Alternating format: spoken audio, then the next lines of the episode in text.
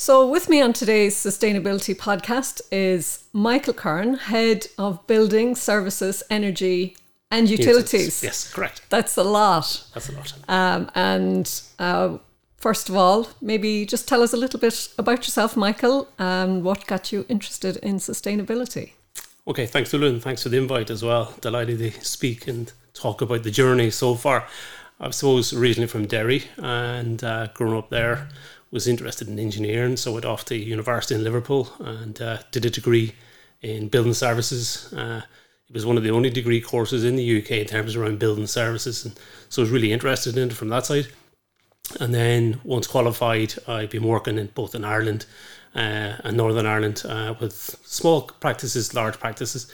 And I suppose like I'm a chartered engineer for the last 20 years in building services. So a lot of experience from hospitals to even a crash up to an airport, a small house, a big house.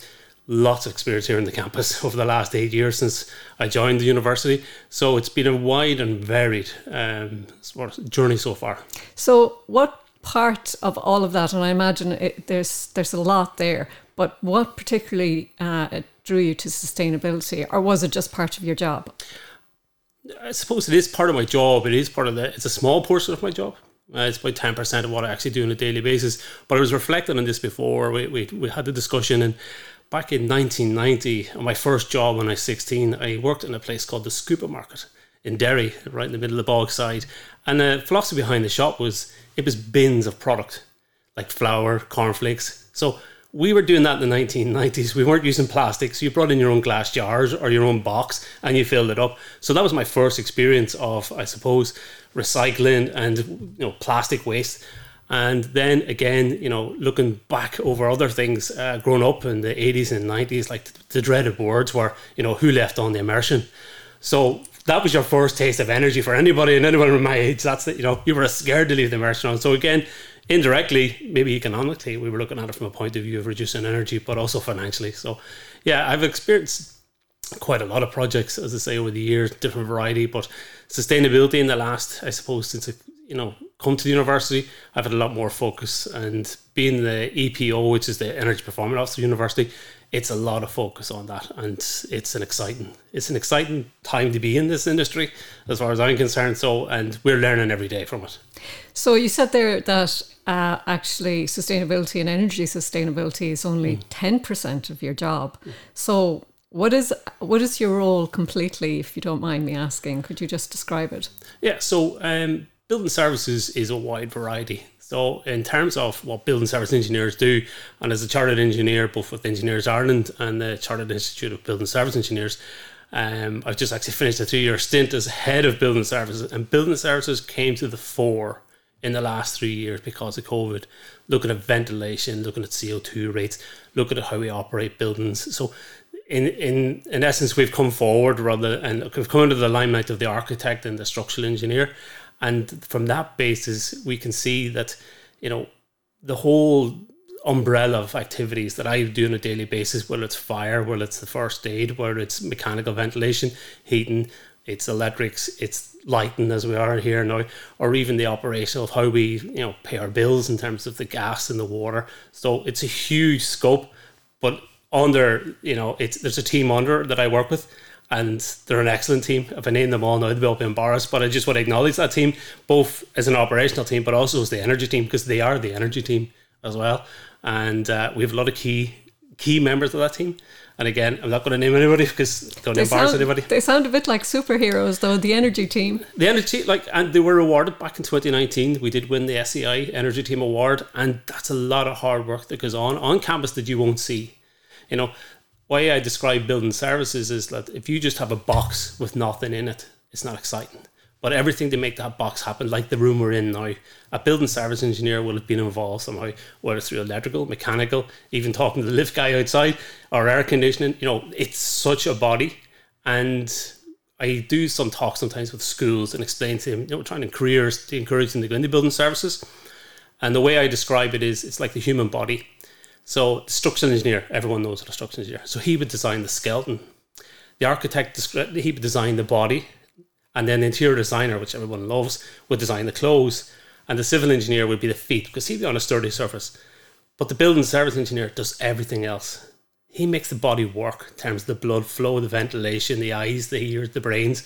So it's a huge, and when you explain it like that, it's like, oh yeah, Yeah, that makes more sense. you know. So we make the body work. The body's there, it's not moving, but with all the blood and the ventilation and the arteries, that's what we do on a daily basis. So basically, the campus is like the body.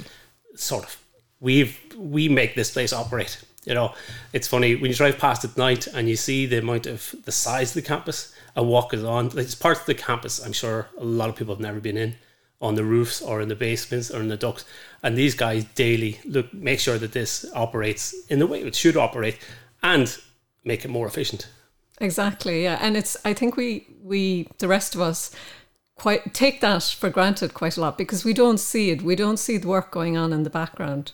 Um, and obviously it's a large organization and the campus is very, very widespread.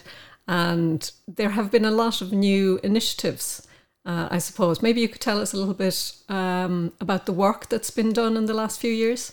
Yeah, I suppose uh, your the campus is not just it's not the physical campus here. It's also our campuses, whether it's in Shannon or Gweedore or out in Carna. So we look after all those campuses as well from a point of view of energy.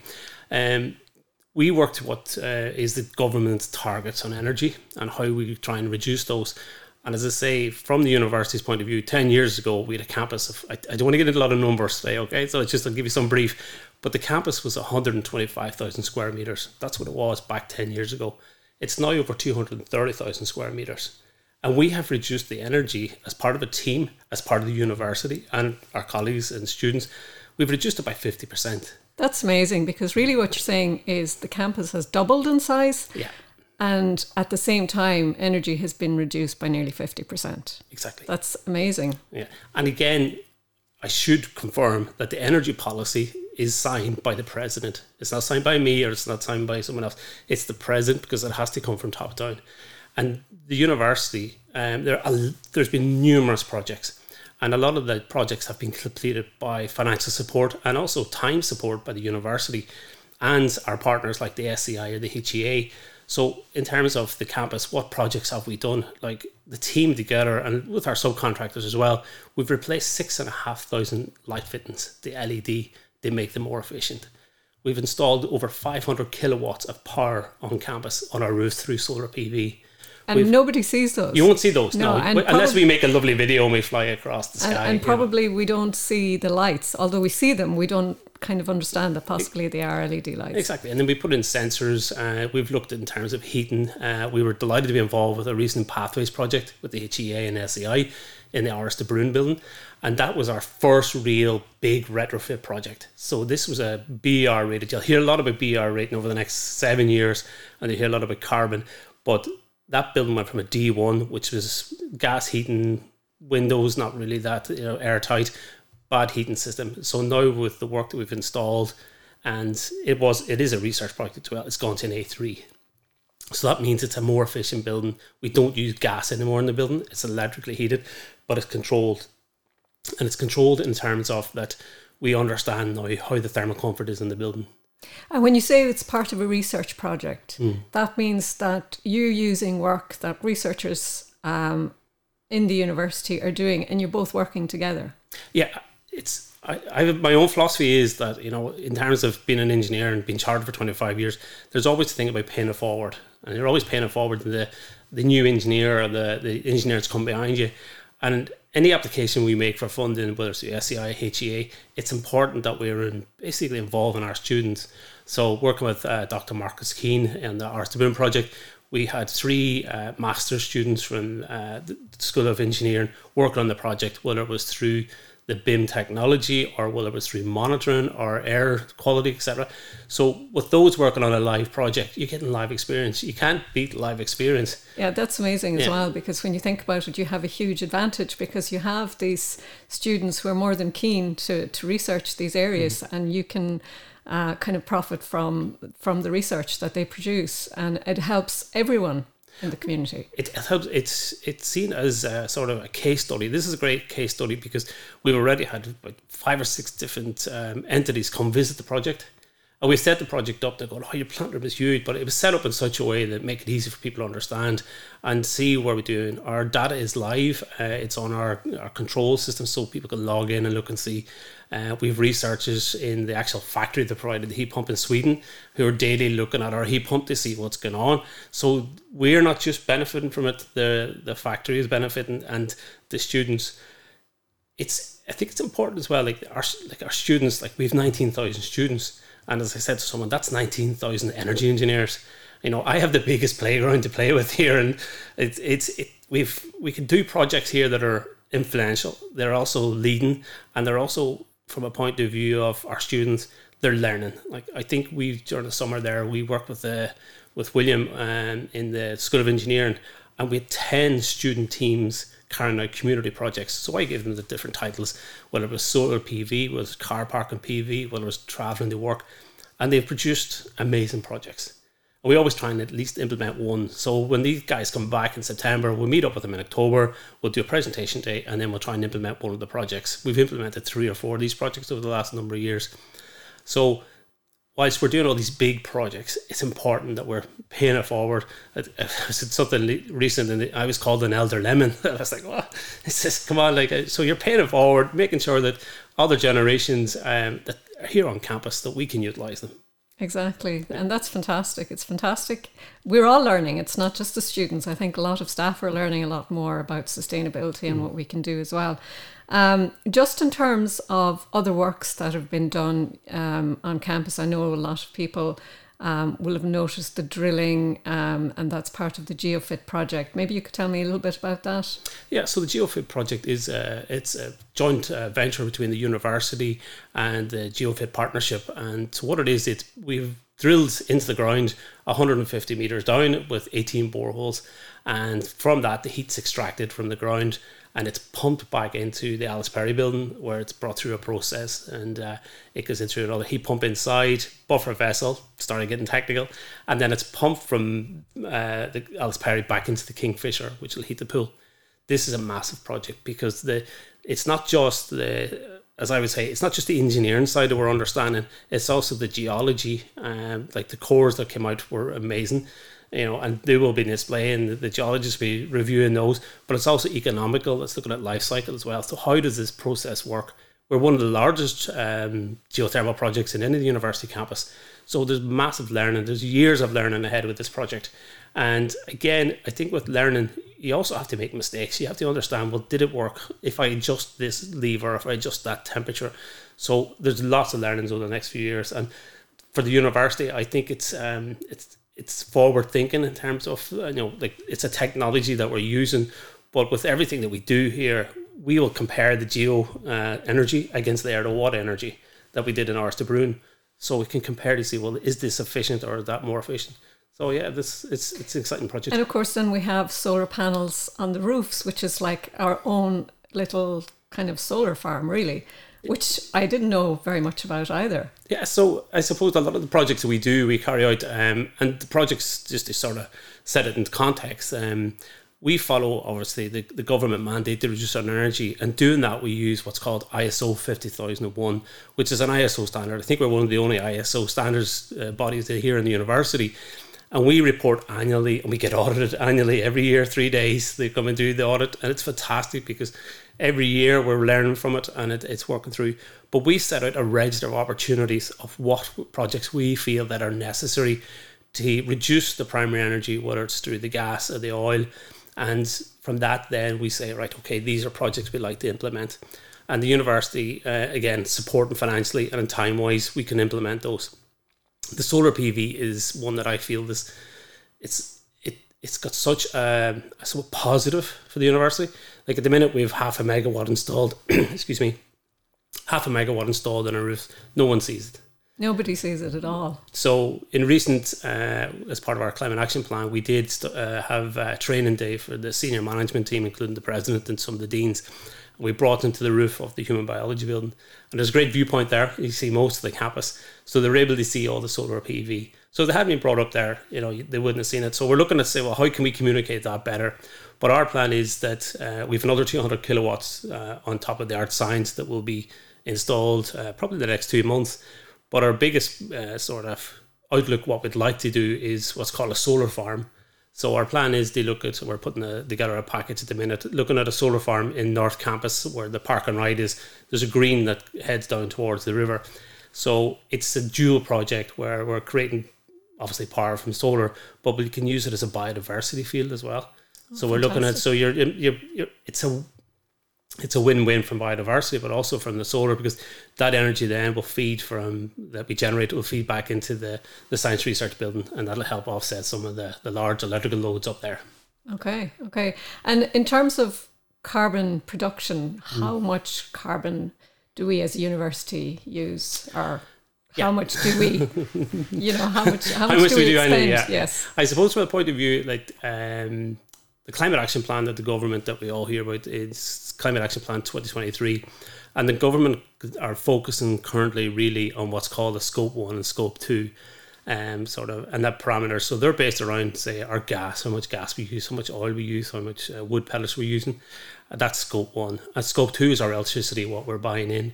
So again the solar pv the more pv we generate the less we're bringing in from the grid. So that reduces our carbon in May, we generated enough solar PV to have one free day from the grid. So our ambition is to have two free days, three free days. So that's like, so in terms of that, um, we generally in the scopes one and two, it's about three thousand eight hundred ton a year. Sorry, and that's where we're sort of saying we have to reduce that three thousand eight hundred ton of CO two as a campus under scope three, which is a whole Pandora's box. It's massive. It's all about travel. It's about water, waste, construction, procurement. It's about sixty thousand ton. Okay, so, so, that's that's that's quite a lot. That's quite. It's, quite, it's a very ambitious project to yeah, to. Yeah. But what's been achieved so far would give you hope that a lot more can also be achieved. So, what would you like to see happening? What are the projects you would like to see happening? Are you hoping will happen in the future?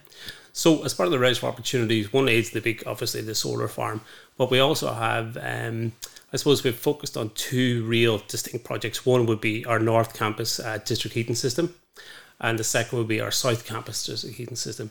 So, from a central boiler house, uh, we will be looking at a low energy technology that would feed a number of buildings. So, our North Campus would be the Áras Moyola, uh, Cairnes, uh, Science and Tech, Alice Perry then get up into student accommodation. Try and feed them off in one. So the district heating systems are one of the main actions from the climate action plan that the government are looking at. They've had success in Tallaght. So we've actually met them recently and looked at it and we have a, a scope of works ready. These are going to be big projects that are infrastructural. And whilst they're ambitious, I think they are shovel ready that we could be doing it because we have we have experience of this we have a ready made uh, energy room that can go ahead. But the other stuff that we're looking at is retrofit, and that's the big journey. That's the real big journey that we have to be because on. we do have some quite old buildings. Um, some probably that would be covered by building regulations, so that you couldn't touch them, um, and then just older buildings in general. So there and they are quite large again. So I suppose they could be problematic. They're problematic, and again, I, I keep reference back to all projects are small projects so if we do them bit by bit by bit and we make a, an effort to try and control what we actually are trying to achieve, we do, as you say, we have the 1970s buildings art science building, which is a huge building, and to retrofit that up will take a number of years. And the same with like the, I suppose even the quadrangle. The quadrangle over the last number of years, we've we carried out work through our, our buildings team where the the whole building was pointed. They're working a window, so you can actually feel the heat staying in the building now. And we reconfigured a lot of the heating system up there. We've installed a wood pellet boiler up there. We've installed more efficient boilers. So little tasks from the register, it it goes a long way. And of course, it takes a substantial amount of investment as well. Mm. Um, so it's fantastic that that investment is being done in, in sustainability and in the campus. Now, just just to, just to touch on the climate action roadmap um, that you have, uh, you mentioned this, and could you tell me just a little bit about that and what it hopes to what you hope to achieve? Okay, so the, how the climate roadmap came about was the government set out under the Climate Action Plan 23. They had three main objectives. The first objective was that our carbon, our greenhouse gases, would be reduced on campus by 51%. Now that is on the energy side, the scope one and two with a small bit of travel. Uh, it sits out, all the other stuff sits outside that scope at the minute, but I have a feeling all that scope will be coming back in in the next couple of years. So that's where we have to look at trying reducing over nearly 4,000 tonnes of, of carbon before 2030. The next objective then was our primary energy of 50%. Now, we were thinking we were great, it was 50% on our 2006 baseline, and they changed the baseline to 2018. But again, it's achievable. We have the knowledge, we know what we want to do, we have our register where we're going. But the third item then was that by the end of Q2 of 23, all public sector bodies must have produced a climate action roadmap showing how they are going to be climate ready uh, for 2030. Uh, so I sat down, like our journey's been 10 years. We've been working on this. We know what we need to do. So, as part of our climate action roadmap, which is available on the sustainability website, we've nine clear actions. So, the nine clear actions are around leadership, they're around training, they're around ISO, they're around uh, quality, they're around procurement, how we travel. So, it's a mixture of a lot of activities. But one of the main actions was, is by the end of Q2 as well, that the senior management team in university would carry out some sort of carbon basics training. I'm delighted to say they did. They've carried out the course. They've seen they've done a carbon basic uh, course with the SEI, and that was encouraging because what it means now is that we now start cascading that down through the rest of the technical teams, through the operations teams, through administration teams. But running in parallel with the students' union, we work with SEI to set up an academy so the students as well can avail of this because the students really come up with the ideas. Of course. And we just implement. And they are and, the future. And they're the future. And like some of the ideas that we don't know, I keep saying, there's there's probably processes and activities in the renewable energy side, like the hydrogen, like the wave. We don't know what's needed in terms of skills. So these students are developing, and the more we can assist and make it easier for them, they practice what they want to research here on campus. You know, it's a win-win for everyone. And do you think um, one of the biggest challenges, I'm just speculating, one of the biggest challenges that we all face is behavioural change. We behavioural change, I classify, we have the in cost, we have the live, learn, lead, and as part of the lead, we have energy. And so I've broken it again, and I'm calling it my orb. so it's our operations, our research, drug teaching, and then behaviour. Operations and research are working really well, and behaviour has started to come into it but behavior is massive, and it's again, uh, we keep asking ourselves, you know, oh, this this whole climate change is huge. And I think if we get away from that thinking and look at it, you know, locally, looking at it at your own house, looking at it at your own living room, and break it down to that, that's where you can see the challenge. And it's we know what's going on. There's high temperatures, there's flooding, but I think if we start looking locally, as a university or as a person, you know, we make we subconsciously make decisions every day that you know we talked about it before and you can see you know by switching off a light you've made a conscious decision to do that. So you're ready. You've made a change by deleting emails by switching off your computer or looking through your spam and deleting it or even just hanging out the washing on the line. It's these are the small bits and in the small chunks they eat away. And that's how we've done it as well. Like we didn't just say we're going to do one big massive project. We've been doing little projects and the little projects all add up, and that's where you're going to meet your target. So. And do you, do you think as well that training will, will help people just be more aware of their habits uh, day to day at home and at work? Yeah, I think, and we've, I suppose, like we had the event in January where we had the expo, the Energy Expo on campus, and it was for staff and students and the community. And we had people in talking about uh, installation, how do you insulate your house, how do you drive an EV, how do you drive a car more sensibly in terms of trying to reduce your consumption. And we had stands in the room as well. But I think you know the plan is as part of our action plan to do more of that next year and roll more of that out and have more interactive days that you know staff our students can learn. We can do our swap shop. We did the light bulb swap shop in that was fantastic. You know bring in and your old what, light bulb okay. we'll give you a new led oh, and like it, it was it was a simple idea but it's it's start the process because when you're swapping across the light fitting you know you start talking and you start communicating you say well what else did you have and do you have a heat pump or do you have an oil boiler do you know this and I think when we get that dialogue going and we can see, I suppose, we, we, we work in a sort of environment where it's all about learning. And I think collaboration is huge. And if the more we can collaborate with people and the more we can sort of bring them on a journey, we can't, I don't think we can start saying, you must, you must, you must. No. You must never works. You know, this is the tools. We can give you these tools and we can help you. People have a lot of other things going on. You know, climate is maybe you know in the back of their mind somewhere, but let's just start drawing it forward. And I think the whole, um, you know, the psychology of climate and the psychology of heating, I think it's huge. And uh, hopefully, you know, it's one of the objectives we have as well as part of the the climate roadmap is that you know we get involved with our students in the school of psychology and see studies and see because like it's huge, you know. It is really, and I suppose it is very interesting. Um, I know you said something the other day to me about radiators in a room, mm. how people kind of gravitate towards radiators because they automatically just assume they'll be warmer whether they're on or not. Yeah, yeah. Um, so that I suppose is part of the the kind of change in behaviour we need to be aware of.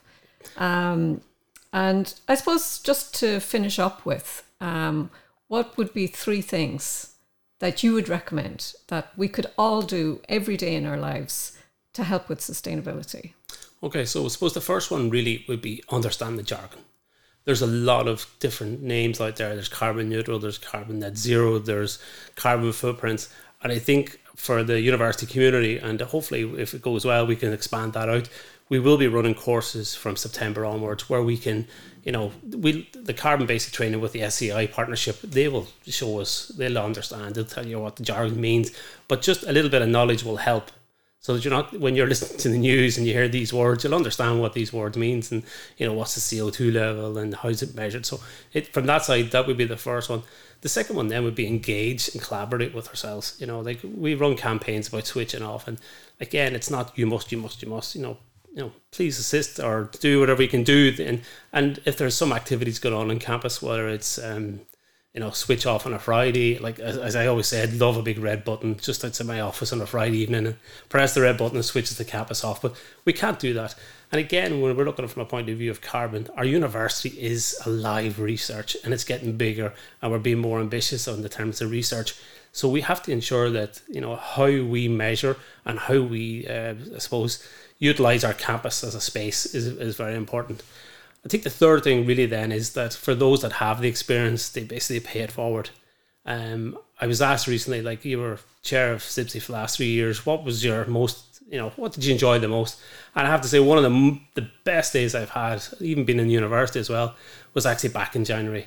Uh, we we had the Energy Expo, but I felt we had to widen it out a bit, and uh, so we involved the SEI Schools program and we brought the students, or the pupils from uh, St Patrick's School just around the corner, and we had them in the cube, and we had set up activities for colouring in and reading books, and but the highlight of the whole lot, okay, Guzzler was there, who's their sort of mascot, but the real highlight was our president addressing the children and reading the book to them and explaining the book to them. I thought that was magical because my phrase was, guys, you'd be all back here in 10 years doing energy degrees. So, again, if we can like I've knowledge, there's loads of other people with knowledge. Pay it back, bring the students through, whether it's through Engineers Ireland in STEM or in CIBSE with STEM or whatever. Like they, they, we just need to bring them forward with us. Yeah. Okay. Michael, thank you so much for coming in. Thank you. And um, that's Michael Curran, Head of Building Services, Energy and Utilities. Thanks. Thanks so much, Michael. Thank you, Nuala. Thank you.